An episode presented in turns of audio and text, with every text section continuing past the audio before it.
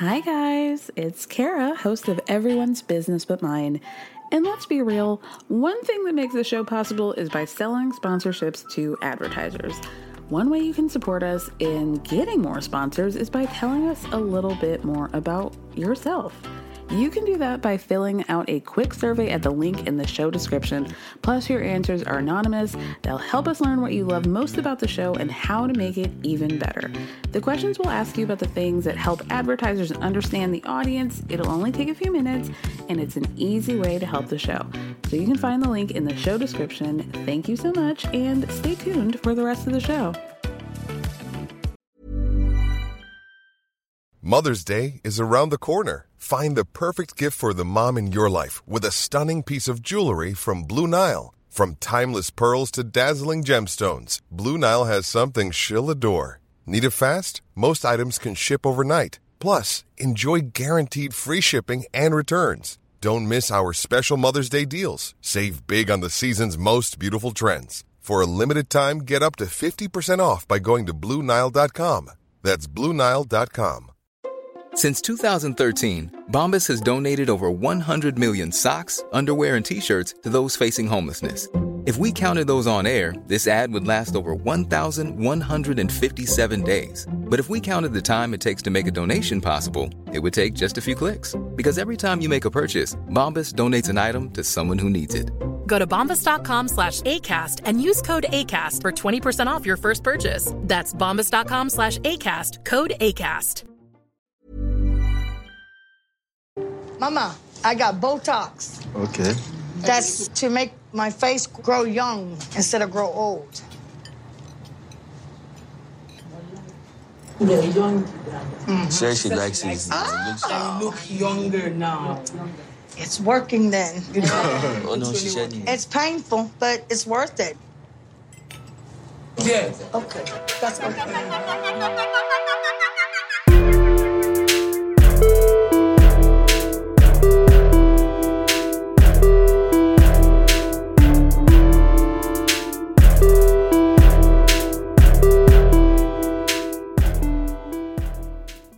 Okay, so before we get into the full recap, I just wanted to talk about this one article. Shout out to you, Anastasia, for sending me this. So the headline is, West Point Cadet Cancels Plans to Bring Porn Star Date to Winter Banquet. A cadet cancels plans to try to bring porn star Diamond Fox to a military banquet when he learned his plan was against the law. So as we all know, Diamond Fox is none other than the porn star grandmother to Bryson of Robert and Annie. So apparently what happened is the cadet can't... invited Stephanie, Grandma Stephanie, Diamond Fox, to his graduation dance. Is that what they do? Yeah. The winter banquet, sorry. So his plan was to set up a GoFundMe to get her to come, and she agreed to come on the condition that he paid for his flight, her flight, and hotel.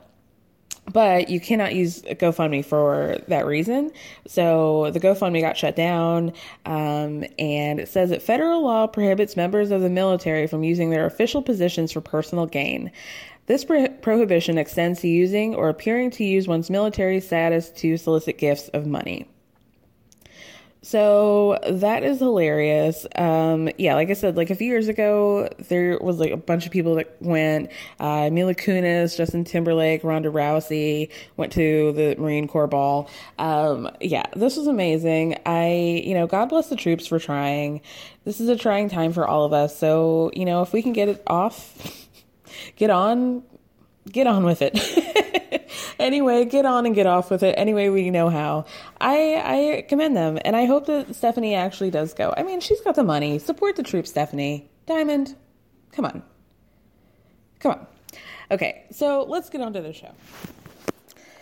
All right, so we're going to start with Blake and Jasmine, a.k.a. Cisco and Instagram filter. There are 28 days left to wed, and Blake is picking up Jasmine at his parents' house to go to a party. It is his friend Everett's party, and we've met Everett because he's one of her friends other than, like, Rita Repulsa and the white guy that have been really vocal about Jasmine not fitting in with the group and how they're so butthurt over her not speaking. Ugh, whatever. So Jasmine asks if they can go to dinner alone, and you can see that Blake does not want to do this, but he reluctantly agrees after she says, you know, like, he says that the dinner is important, like, it's more important. So the plan was to go to dinner and drinks and then have, like, a party at a club after. She doesn't want to go to dinner, and he was like, well, dinner is the most important part. She's like, well, we're actually the most important part. So he agrees, but, like, he's being passive-aggressive the whole time. He orders a drink, and immediately Jasmine is like, okay, so you know the rules. Like, once you start drinking, I don't kiss you. I don't like the taste. You know, like, not doing it. She gets really frustrated with the drinking, and there's just, like, a very awkward conversation. And she tells him at one point that he should only have one drink tonight. He's like, I'm absolutely not doing that because it's my friend's birthday. And I was on Blake's side until this one moment where they're like really, I mean, I don't want to say they're like fully fighting because they're not like yelling or anything or causing a scene, but he orders another drink and she says that she doesn't want to go anymore. And he was like, well, I could have just, you know, like, why did you make me go to this dinner? Basically, I could have just done this whole thing by myself. Like, you knew I was going to be drinking. And she's, like, very hardcore, but, like, you don't need to be drinking. He's like, but you knew I was going to be, and it's not fair. And if you didn't want to go this whole time, they're like, you shouldn't have, you know, like, separated me for dinner. So then he calls her stupid. And I think that is really fucking rich for a guy who wears a fake Gucci ski mask on stage and who's a, quote, VP of a label but lives with his brother. But anyway, like I said, I was kind of on his side until that moment. Like, he took it too far. However, to his credit, and to hers too, I think it's very difficult to have a relationship where you guys don't have the same vices. Like, she is clearly very adamantly against drinking. Like, it's not even just like, I don't drink, I don't like it. Like, she doesn't like any part of it. She doesn't like the lifestyle. She doesn't like the taste of it. Like, she doesn't even really want to be around Blake when he's drinking. And it's very clear that this is like a culture he enjoys being in. I don't think that Blake has a problem. And so, you know, there's that, but yeah, it's just, it's gonna become a really big issue because it's very clear that, like, Blake lives this kind of, like, nightlife lifestyle, and he likes to drink, and that is okay. And if she doesn't, like, they have to make a compromise. So she just walks out after he calls her stupid. I thought very calmly, because I would have thrown that frozen slushy Paloma right in his stupid blonde hair. And she says, you know, just give me a cab. I'm going to go to my sister's for the night and you can do your thing. And then he keeps telling her, like, oh, you know, you're being so manipulative, blah, blah, blah. She ends up going to her sister's house, and we hear Jasmine talk more than she's ever spoken before.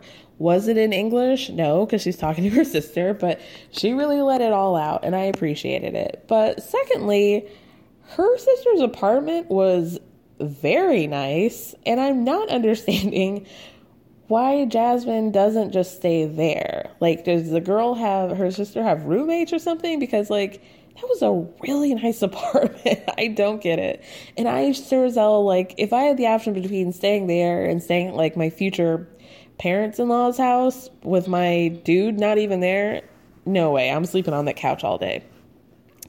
But anyway, they kind of have, like, a back and forth. Her sister is being pretty reasonable and saying, you know, Blake is an outgoing person. That's a good thing. Like, he's not a bad guy. And Jasmine says, you know, like, I do enjoy those qualities in him, and I feel like they complement me well. However, he expects me to completely 100% be on board for everything and every activity that he does.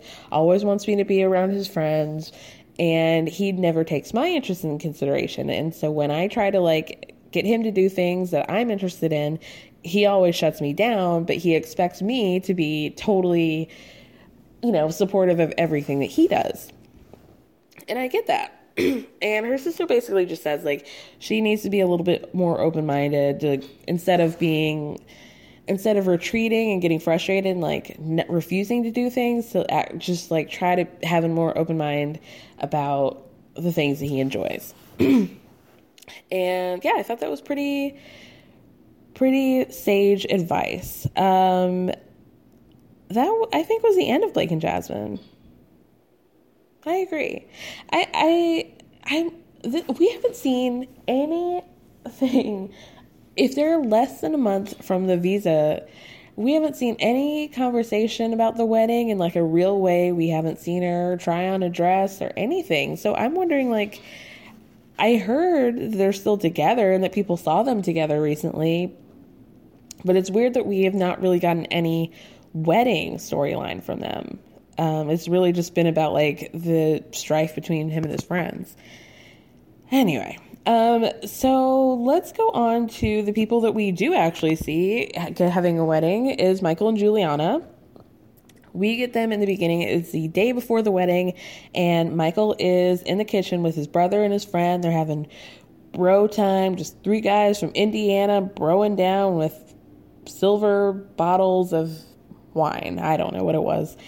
He's bursting with nerves, and also because he still insists on wearing clothes from 20 pounds ago. And he basically is telling his friends and his brother that if it weren't for, you know, like we all hear before, if it wasn't for the 90-day process, if this process wasn't short, we would be going about things in a much more normal pace. And he's just basically nervous about the wedding. And his brother's like, oh, bro, but this seems like a really chill wedding. Like, your last wedding was such a big to-do. So you're getting married in the backyard. It seems very casual. You guys seem to really like each other. He's like, this seems like a really good vibe comparatively. So Michael starts to feel a little bit better.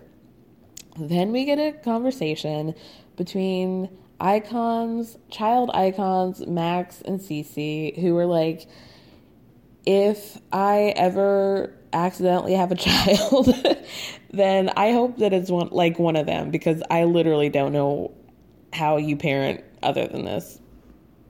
But anyway, they're lovely. Cece says that she's nervous about the wedding, not because she doesn't like Juliana, but because she understands that, like, people's perception of Michael and Juliana is kind of, you know, what you expect. And she's basically just nervous about, like, people being judgmental of them. Max says that he's happy about it, and that he announces that he'll be making a speech, which I can't wait to see. It's probably gonna be so cute. Ugh. Then we get basically the rest of their scenes are just Juliana. She's getting ready. It is now the day of the wedding, so she's getting her hair and makeup done, her dress is on, she looks incredible, but she's feeling mixed feelings. She's very excited about the wedding, and she's very excited to be married to Michael, but none of her family has reached out to her. She has two friends that are there, one that I think she both met them through modeling. One lives in Milan and one lives in Brazil, where she's from. And they're the only ones. Everybody else in attendance is somebody who's in Michael's life in one way or the other. So she's just feeling nervous, and she's, like, keeping it together for the most part. Her friend ends up showing her a video that she had compiled of a few of Juliana's friends congratulating her from, you know, whatever country, just telling her, like, you're going to have the best day. I'm sorry I couldn't be there. And so then Juliana starts to get a little bit emotional, because she realizes that not only has she still not heard from her family that they were not in the video, that they didn't even participate. So then we get a cliffhanger of her, like, really starting to get emotional and actually crying. And I'm sure this is editing, but, like, we see the end of Michael's at the aisle. Everybody's waiting for Juliana, it seems like, while she's crying, and they make it look like she's making them wait, but we'll see. Let's go to, okay. I want to keep getting it spicier. Okay. So Michael and Angela, they were middle of the road. Angela and Michael are in the car. Angela's rocking a pink tank top and some pink Nicki Minaj or Kmart sunglasses. It looks like, you know, as Angela's wont to do, her whole chest is out, and it looks like there are worms growing beneath the skin, but I think it's probably just like the scars from whatever laser treatment she's gotten, since we all remember fondly her chest used to look like an old orange left out in the sun, like an orange peel left in the sun for 2 weeks. So it's good that she is exposing it, all of that, to the African sun, right? Good for you. Good thinking, Angela. So they're headed to the embassy because Angela wants to know, you know, she's a tax-paying American and she deserves to know the answers. So she wants to know what's going on with her visa, why it was denied. She was told that she could go in at any point, that she could walk in at any time. But Michael knows that, like, that's not how it is for Nigerians. So he's not allowed inside. So he waits inside. She gets back 15 minutes later and he's like, well, what happened? She's like, Michael, they didn't give me any answers. And so basically she says she, quote, respectfully raised hell, which we all know was a goddamn lie. And she said that, like, she had a back and forth with one of the ladies that was working there saying, like, oh, I could be here at any time. She's like, this is not an emergency. You wanting to check on your K-1 visa is not an emergency.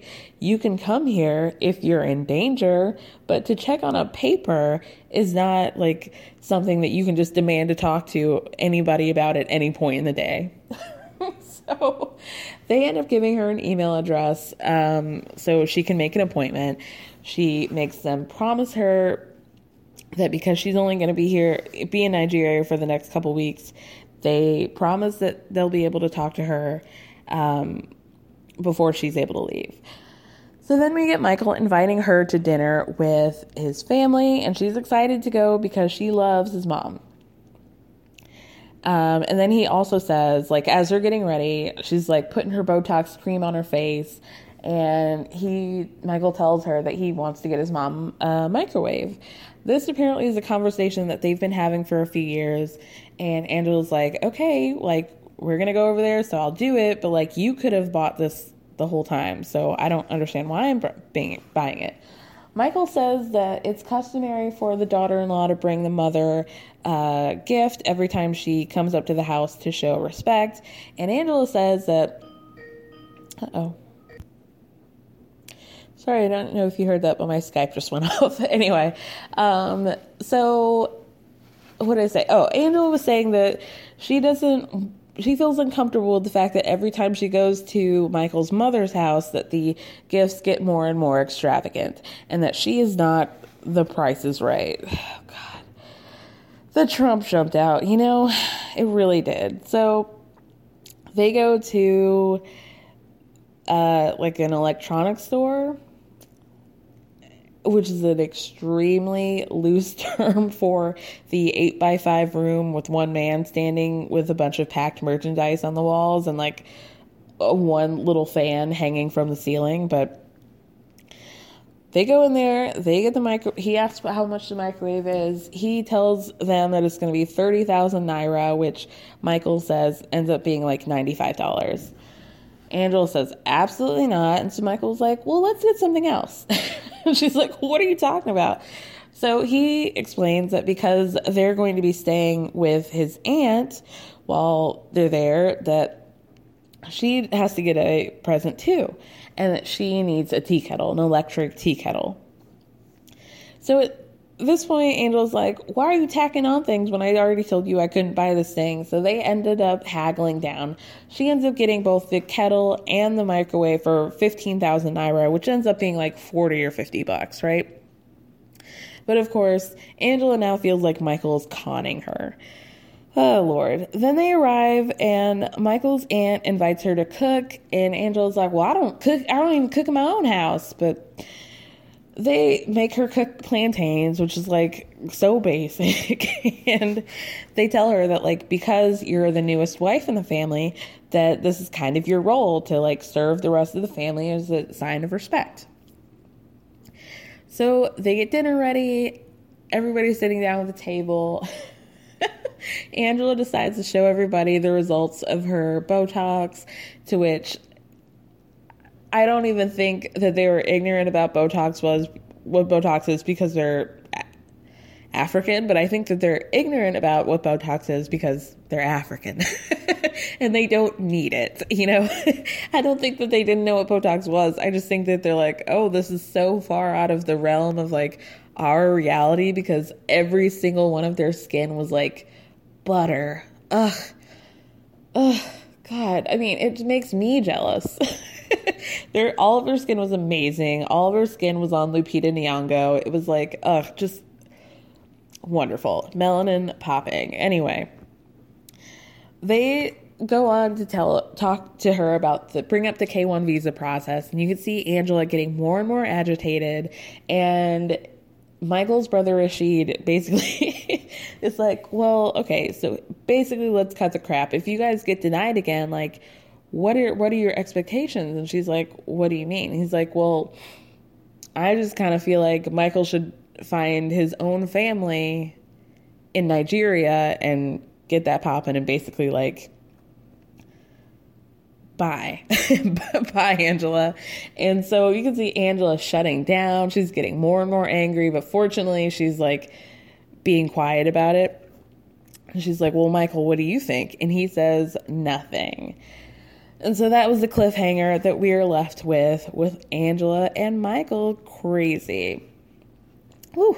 Okay, so Emily and Sasha, they're in Portland. So Emily is from Portland, Oregon. However, they had been staying with Betsy, who lives in Indiana. So they go over to Portland for like a quick visit. This is the first time I've ever seen Sasha happy. They're walking around in this beautiful garden, and she keeps talking about how much she loves Portland and how she wants to raise kids here. And Sasha's like, yeah, this is beautiful. Like, I've never been to anywhere like this. It's like, this is exactly the kind of place that I would like to live. So they're actually having a nice conversation. I'm still not really getting what they have in common, and like, I'm not sensing a lot of love there, but at least they can agree that Portland's nice, and that's nice for them. He's not fat shaming her this time. So Emily breaks it down and is basically like, the money's running out. I really am worried about our financial stability, and I think that we should get married as soon as possible. She says ASAP. And he was like, okay. She's like, why are you being so blasé about it? And then she realizes that he doesn't know what ASAP means. And she's like, well, that means as soon as possible. He's like, okay, well, you've never taught me that. I don't know what that means. So he was like, fine. Like, he still wasn't like more excited about it, but he was like, yeah, like, I'm totally down to get married. He's like, I want to work. So yeah, they're all agreed on that.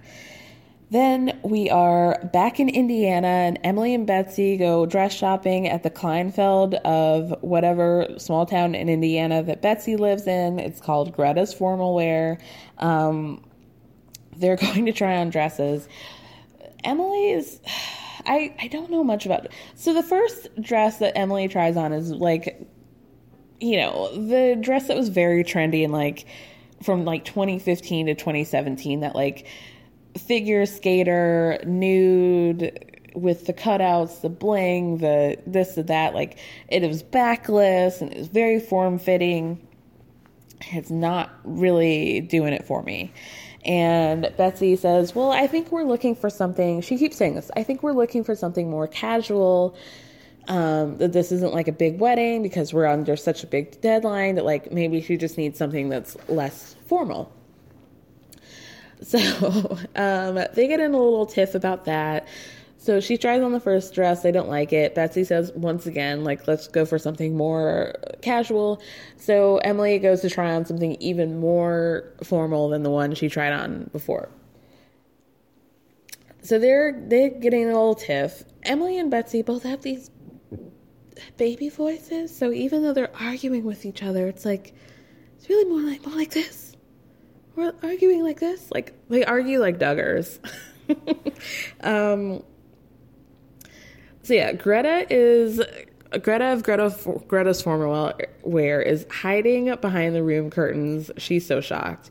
I am shocked that this wedding dress is like, the wedding shop is like, usually I feel like when you go to like a formal wear shop, like everything's pretty clean. The walls are white, everything's white. So it's not like a busy distraction. This Greta's Formal Wear is like Daughters of the American Revolution, but on mushrooms. The walls are plaid. The floors are like this yellowish with like checks in it. And the curtains, like the curtains to, you know, like cover yourself from when you're in the fitting room, are like these like purple paisley. It is the wildest dressing room I've ever seen. Like even a Hot Topic is not that busy. Anyway, so they start getting in a tiff about the wedding, and she, Betsy goes, well, this is the right dress. I just hope it's the right guy. So then Greta comes out from under the shadows, and she, what do they call it? They call it jacking you up, when you put the, like, the headpiece on and like all the accoutrements to like, so you can really get a look for what the wedding dress is going to look like on the day. And Greta gives Emily, and picture this. Emily is a very fair-skinned woman. She's already made the horrible decision to dye her blonde hair like an ice white blonde, and now she's got this nude dress on. So she already looks like some nerds, like fantasy woman. Like she looks like she should be on a unicorn, like very Game of Thrones. I don't know. I never watched Game of Thrones. She looks like a blonde lady. She looks like the blonde one from Game of Thrones, but like from Indiana. So then Greta puts on this like headband that's like made of pearls. So it's already like in her white blonde hair. She's like these pearls. And then she puts on the veil on top of that, and Betsy starts to cry because it looked good? Question mark. I don't know. I really hope that this is not the dress that Emily ends up choosing. But anyway, they end up making up. And that was really oh God, I hope she does not choose that dress.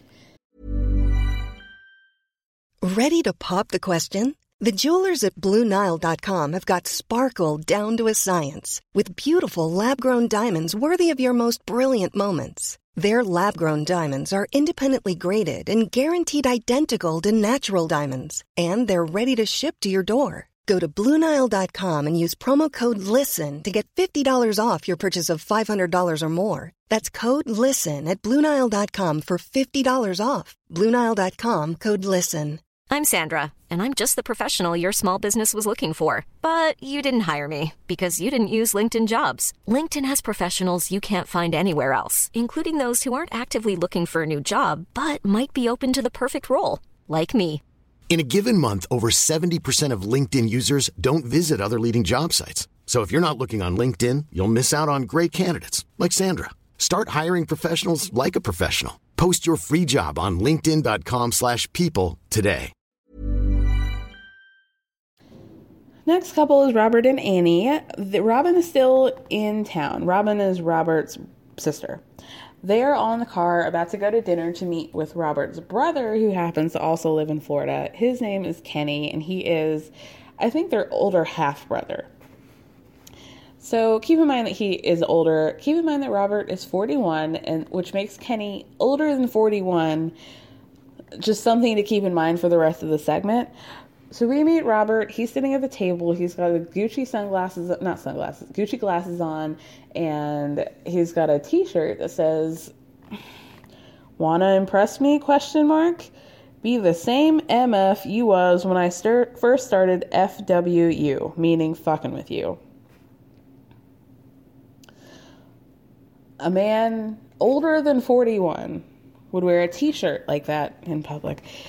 Oh, he's so fucking weird. Okay, so he tells us that he's protective of Robert because Robert's got a bad history with women, and by that, of course, you mean that he never means that Robert did anything wrong. He means that all of these women were, like, trifling hoes, and that, like, Robert was just a victim of them, of course. And Robin is trying to be supportive of Annie because they're friends, and she's saying, like, I love Annie. She's really trying to hype Kenny up with Annie. And Annie's really trying hard to be friendly. Like, she's being really nice, open. She said that she's really excited to meet Kenny. She asks Kenny if he's going to come to the wedding. And he was like, well, I just met you. Like, well, that doesn't answer the question. But it really seems like Robert did not let anybody know that he was getting married. Because remember, like, Bryson's grandparents had no idea who Annie was. And then they were like, we didn't even know who she was, and now she's here in America and you're about to get married? So, of course, this puts Annie in a bad light and not Robert. I don't know why this happens. Like, the Americans get to keep the secrets. And this happened with, the family Chantel. The Americans keep the secrets from the start, but somehow the foreigners, if you want to call them that, end up being the ones who are, like, shifty and shady and, like, only here for money. It's so crazy. So then they keep going. Kenny and Annie keep going back and forth. And then she goes, for no reason at all, Annie asks if Kenny is as cheap as Robert is. Of course, it sets Robert off, and it's Kenny off, and they do these same reactions. They're like, no, no, no, and Robert's like, when you say cheap, he's like, I'm not cheap. Cheap is if I had a lot and I wasn't giving you anything. It's like, but I give you all that I can, and blah, blah, blah. And so Annie tells Kenny about the thrift store situation. And the more I hear about it, the more I'm like, I am on her side. Like, I've always been on her side, but I think people were not really getting the whole thing. It's like, Annie was like, he told me. It wasn't just like, you know, he told me he was going to go shopping, take me shopping when I got here, and blah, blah, blah. He specifically told her to leave her old clothes in the Dominican to get, like, her family members to sell, and that he would buy her all new clothes. So imagine giving up your clothes to buy somebody else's clothes. Like, I would be really upset about that. Like, it's beyond just saying, like, oh, it's a thrift store and, like, she's just bougie or whatever. Like, he makes it seem like she's being unreasonable and that she's bougie, and that he even says Rome wasn't built in a day. Like, okay, well, you should have told me to bring another week's worth of clothes, or however many days that Rome is going to take to be built. You should have let me know how many packs of underwear I should have brought. He's so stupid, and he only brought Kenny because he knew that his brother was more of a fuckboy than him, and that he would support every dumb thing that came out of his mouth, and that he was going to completely side with Robert about all of this. And then Annie says that Robert lies a lot, and he brings up the fact to Kenny and Robin that he did not tell her about the fact that he had 2 additional children. Like, he initially told her that he only had 3 kids, and that he dropped the bomb on him actually having 5 kids a month before she was about to move to America. And she's like, that wasn't fair. She's like, I probably would not have continued being in a relationship with somebody if I had known that they had had 5 kids. She's like, I fell for him, but, like, if I had not known that, or if I had known that off the bat, it probably wouldn't have gotten this far. And then of course, Kenny goes, well, I've got 7 kids. Oh boy.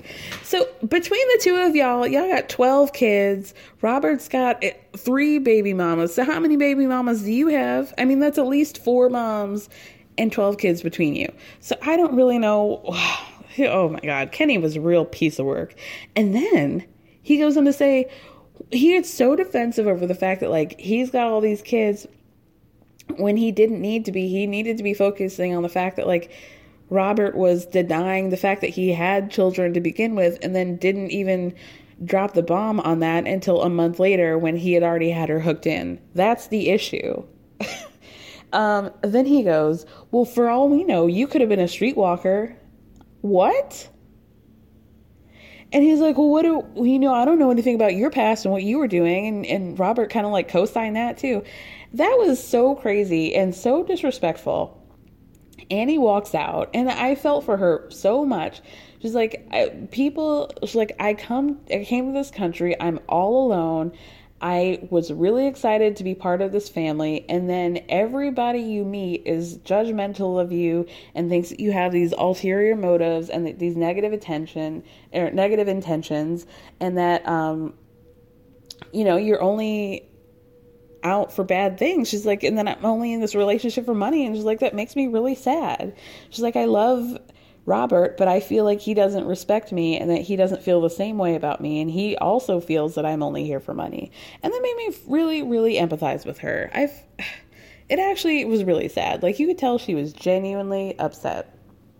Anyway, let's go back to, oh my gosh. I'm going to end with, I usually like to end with Tanya and Sinjin, but they were actually not the most interesting couple this year, or this episode. So they're still like hot off the presses of a fight.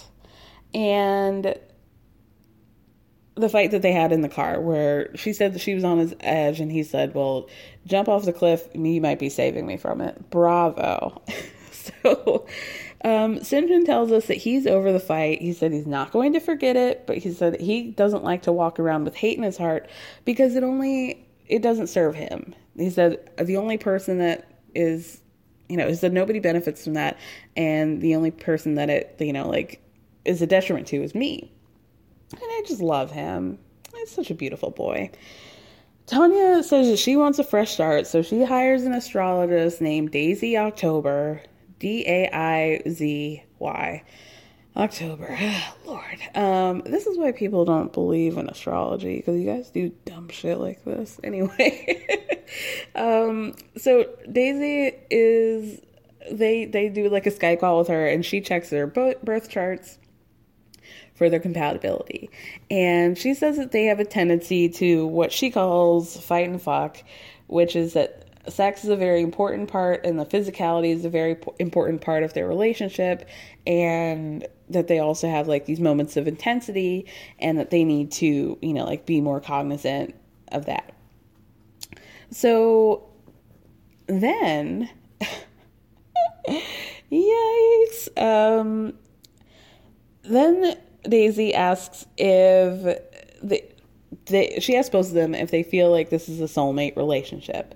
And Sinjin says yes, and that he always felt like they had met in a different lifetime, and they were like meant to cross paths with each other. And Tanya's like pussy popping and backpedaling and basically just like, well, yeah, like I kind of feel like, yeah, like we met each other in a past life too, but like, well, I don't want to hurt your feelings. And she's like, we'll just say it. And then she goes, well, I do feel like we did meet in another life, and like maybe you were like my brother or my father, I don't know. She's like, but I do feel like you're meant to be the father of my kids. She's like, I just don't know if this is a soulmate relationship. And then he's like, well, just say what it is. And then she says that she felt like her first love was her true soulmate, but she said, oh, I just felt like I was fine with letting him go because, maybe we would meet in another lifetime and or in a different situation. And she's like, well, I feel like you're my soulmate for now. She's like, but I don't know what's going to happen in the future. And poor little Sinjin, they're like having this conversation. It's like half of the conversation is with Daisy on the Skype call, and half of the conversation that they're having is like with the talking head with the producers. So poor Sinjin, you can see his heart breaking, and you can see him getting more and more upset, but like trying to be calm about it. His hair had never looked more beautiful. The highlights were popping, and he honestly, he never looked hotter than he was getting his heart broken by a woman. And then he's like, looks at the camera and says, I think I want to end this. And he starts to smile and he's like, no, like for real. Like you could tell he's really mad. So he goes into the shed and he's like, I just need a minute. And he starts like to look at his phone. And so Tanya walks out and like walks around for a while. And by the way, she found another hideous bright pink shirt to wear. So congratulations on that. And then she tries to, she opens the door and you see Sinjin's in the back, like looking at his phone. She's like, can I come inside? Can we talk? He was like, no. She's like, you need a minute? She's like, he's like, yeah. And for the first time, we actually see Tanya look embarrassed and feeling like she might actually be held accountable for her actions. It's the first time that she's not like lashing out and talking about how much better she is than everybody. And like, oh, I loved it. I love to see the embarrassment on that face of hers. Ugh. She's a loathsome, horrible woman. She drives me crazy. I was so glad. You stick it to her, Sinjin. You stick it to her real good. We could get you free. Hashtag save Sinjin is alive and well. Whew, I am heated. Oh my God. Safe to say that the highlight of this episode was Natalie and Mike. I keep going back and forth on whether or not, like, which one is to blame. I think, honestly, y'all, I think Mike does things behind the scenes and it makes Natalie do weird things. However, Natalie has proven herself to be a strange little thing on her own. Flexibility is great. That's why there's yoga. Flexibility for your insurance coverage is great, too. That's why there's United Healthcare Insurance Plans. Underwritten by Golden Rule Insurance Company, United Healthcare Insurance Plans offer flexible, budget-friendly coverage for medical, vision, dental, and more. One of these plans may be right for you if you're, say, between jobs, coming off your parents' plan, turning a side hustle into a full hustle, or even missed open enrollment. Want more flexibility? Find out more about United Healthcare Insurance Plans at UH1.com. Mom deserves better than a drugstore card. This Mother's Day, surprise her with a truly special personalized card from Moonpig. Add your favorite photos, a heartfelt message, and we'll even mail it for you the same day, all for just $5. From mom to grandma, we have something to celebrate every mom in your life. Every mom deserves a Moonpig card. Get 50% off your first card at Moonpig.com. Moonpig.com. So they're still like post-fight. Last episode, he was leaving that day. So now he's like really leaving. Natalie's and Mike are in the kitchen and she asks him again to apologize. And she says that since he won't, she's not going to go with him to the airport. He's stone-faced. He walks out of the apartment. He then goes to the car. She's standing in the kitchen, like catatonic with her jacket on and her eyes closed again. And he's just like sitting in the car. So clearly it seemed like they knew that eventually she was going to be going, because like he's literally just sitting there. He's not saying anything. He's not really being interviewed. And she's just standing there. And she walks out very casually, like with no urgency whatsoever. Like clearly if you're going to get to the car to go to the airport, like usually don't just sit in the street for several minutes at a time. But so she goes out there, sentimental music starts to play, and she gets in the car with him. Mike puts his hand over his eyes and like tries to force out a tear, and Natalie tries to like comfort / pet him, rub him, and her idea of comforting is a little something like this. She first starts to tell him that maybe I should have found an older man, like younger men always act like this. And then she goes, well, don't worry. A lot of people love you. Your mom loves you. Your dad loves you. Not me, but plenty of other people do. You're a beautiful man. You're so handsome. Then when they get to the airport, they're standing outside the car and she goes, in my perfect world, you should apologize and take me in your hands. And then after I'll say, okay, it's my fault. This bitch is wild. Oh man. Then Okay, so in the beginning of the season, when she gets to, or when he gets to Ukraine, she got, like, on his luggage, and he pulled her, like a child that she is, and she's like, oh, remember when you pulled me? Like, can we do that again? And he's like, no. She starts to look at him, and she says, what can I do? And he says, what you're saying right now isn't going to change anything. And he's like, do you need a cab? So, he honestly looks so haggard and annoyed, but she decides to go into the airport with him. And he says he's got a lot of emotions. He tells her that he's call her later. And then they cut to, like, her doing a talking head interview in the airport. But you can see in the background that he's, like, at, like, a kiosk or something. Like, you know, one of those places where you get, like, pamphlets or whatever, travel pamphlets. And he's just staring at her. Like, so he is in no rush to, like, get on this plane. So eventually she keeps saying, like, you know, she's like, I'm on his side, you know, everything will be okay. She goes over to him and, like, tries to comfort him again. And he said, well, the problem is your attitude. He said that you act like a kid and you don't take things seriously. Now, bear in mind, when he came to Ukraine, he bought her and brought her a white stuffed unicorn. So, like, who's, you know, pick a side, dummy. Pick a wall, boots. Then he goes... After he goes on to tell her, like, how immature and stupid she is, he's like, well, walk me to the gate. And she's like, not feeling it. So he walks off and he leaves. And then she ends up leaving. It was so funny.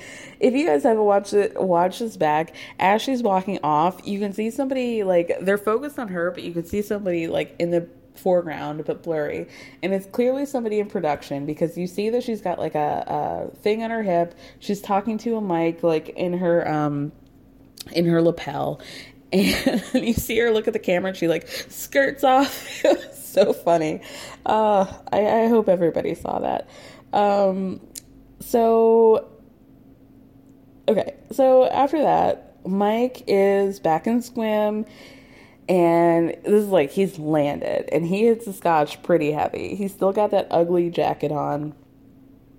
And then we see him put the ring on a shelf, and he says that things at this point are still very uncertain. He was maybe going to call her in a few days, but everything is up in the air. The next day, we get Mike. It's the next morning. He hollers out to the barn for Bojangles like he's a dog and whistles. And he says that every Sunday that they make pancakes. And Bojangles is in his Sunday best. He's got on jeans, a black vest, black leather vest, a black t-shirt with wolves on it, an American flag rolled up, and in a bandana. Like, he's really coming out here looking like a bad bitch. And he's giving us Lieutenant Dan realness. And I was looking at, honestly, like, Bojangles has nice skin for an alcoholic who lives in a barn, you know? Bo tries to, like, stir up the conversation, you know, naturally he asks Mike how things went, and Mike doesn't really want to talk about it. But Bo's like, well, did you give her a goodbye kiss? He was like, no. And he asked about the visa, like, when she's coming. He's like, I don't think she's coming. But, like, he was really like, I really don't want to talk about this. And that's really the end. Like, Bo was just like, well, you know, I've been there a time or two, and you'll figure it out, and everything will be okay. So that was the end of Mike and Natalie, and that is the end of the episode. I hope I didn't skip anybody, because I'm certainly not going to go back and double check. So, sorry. Next week, I hope we get more of... Oh, no, we did see a preview for... Anna and Marcel, she's stopping the kids. She's having lunch or whatever with the kids and trying to tell them what happened. And, yeah, I guess we didn't see the boys when they were having all the strife. So maybe they were, like, with their dad at this point.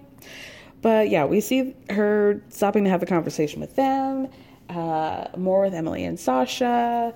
I'm really excited, you guys. Thank you guys for sticking with me. 2 episodes this week. I will see you guys next week. My throat is hurting. Thank you for listening. Thank me for speaking. I love you guys. If you have not left a 5-star review, please, I'm not begging you, but I am asking you, kindly and humbly. The first time I'll be humble. If you haven't left a 5-star review, please do. Tell a friend, tell a friend. All right, y'all. See ya.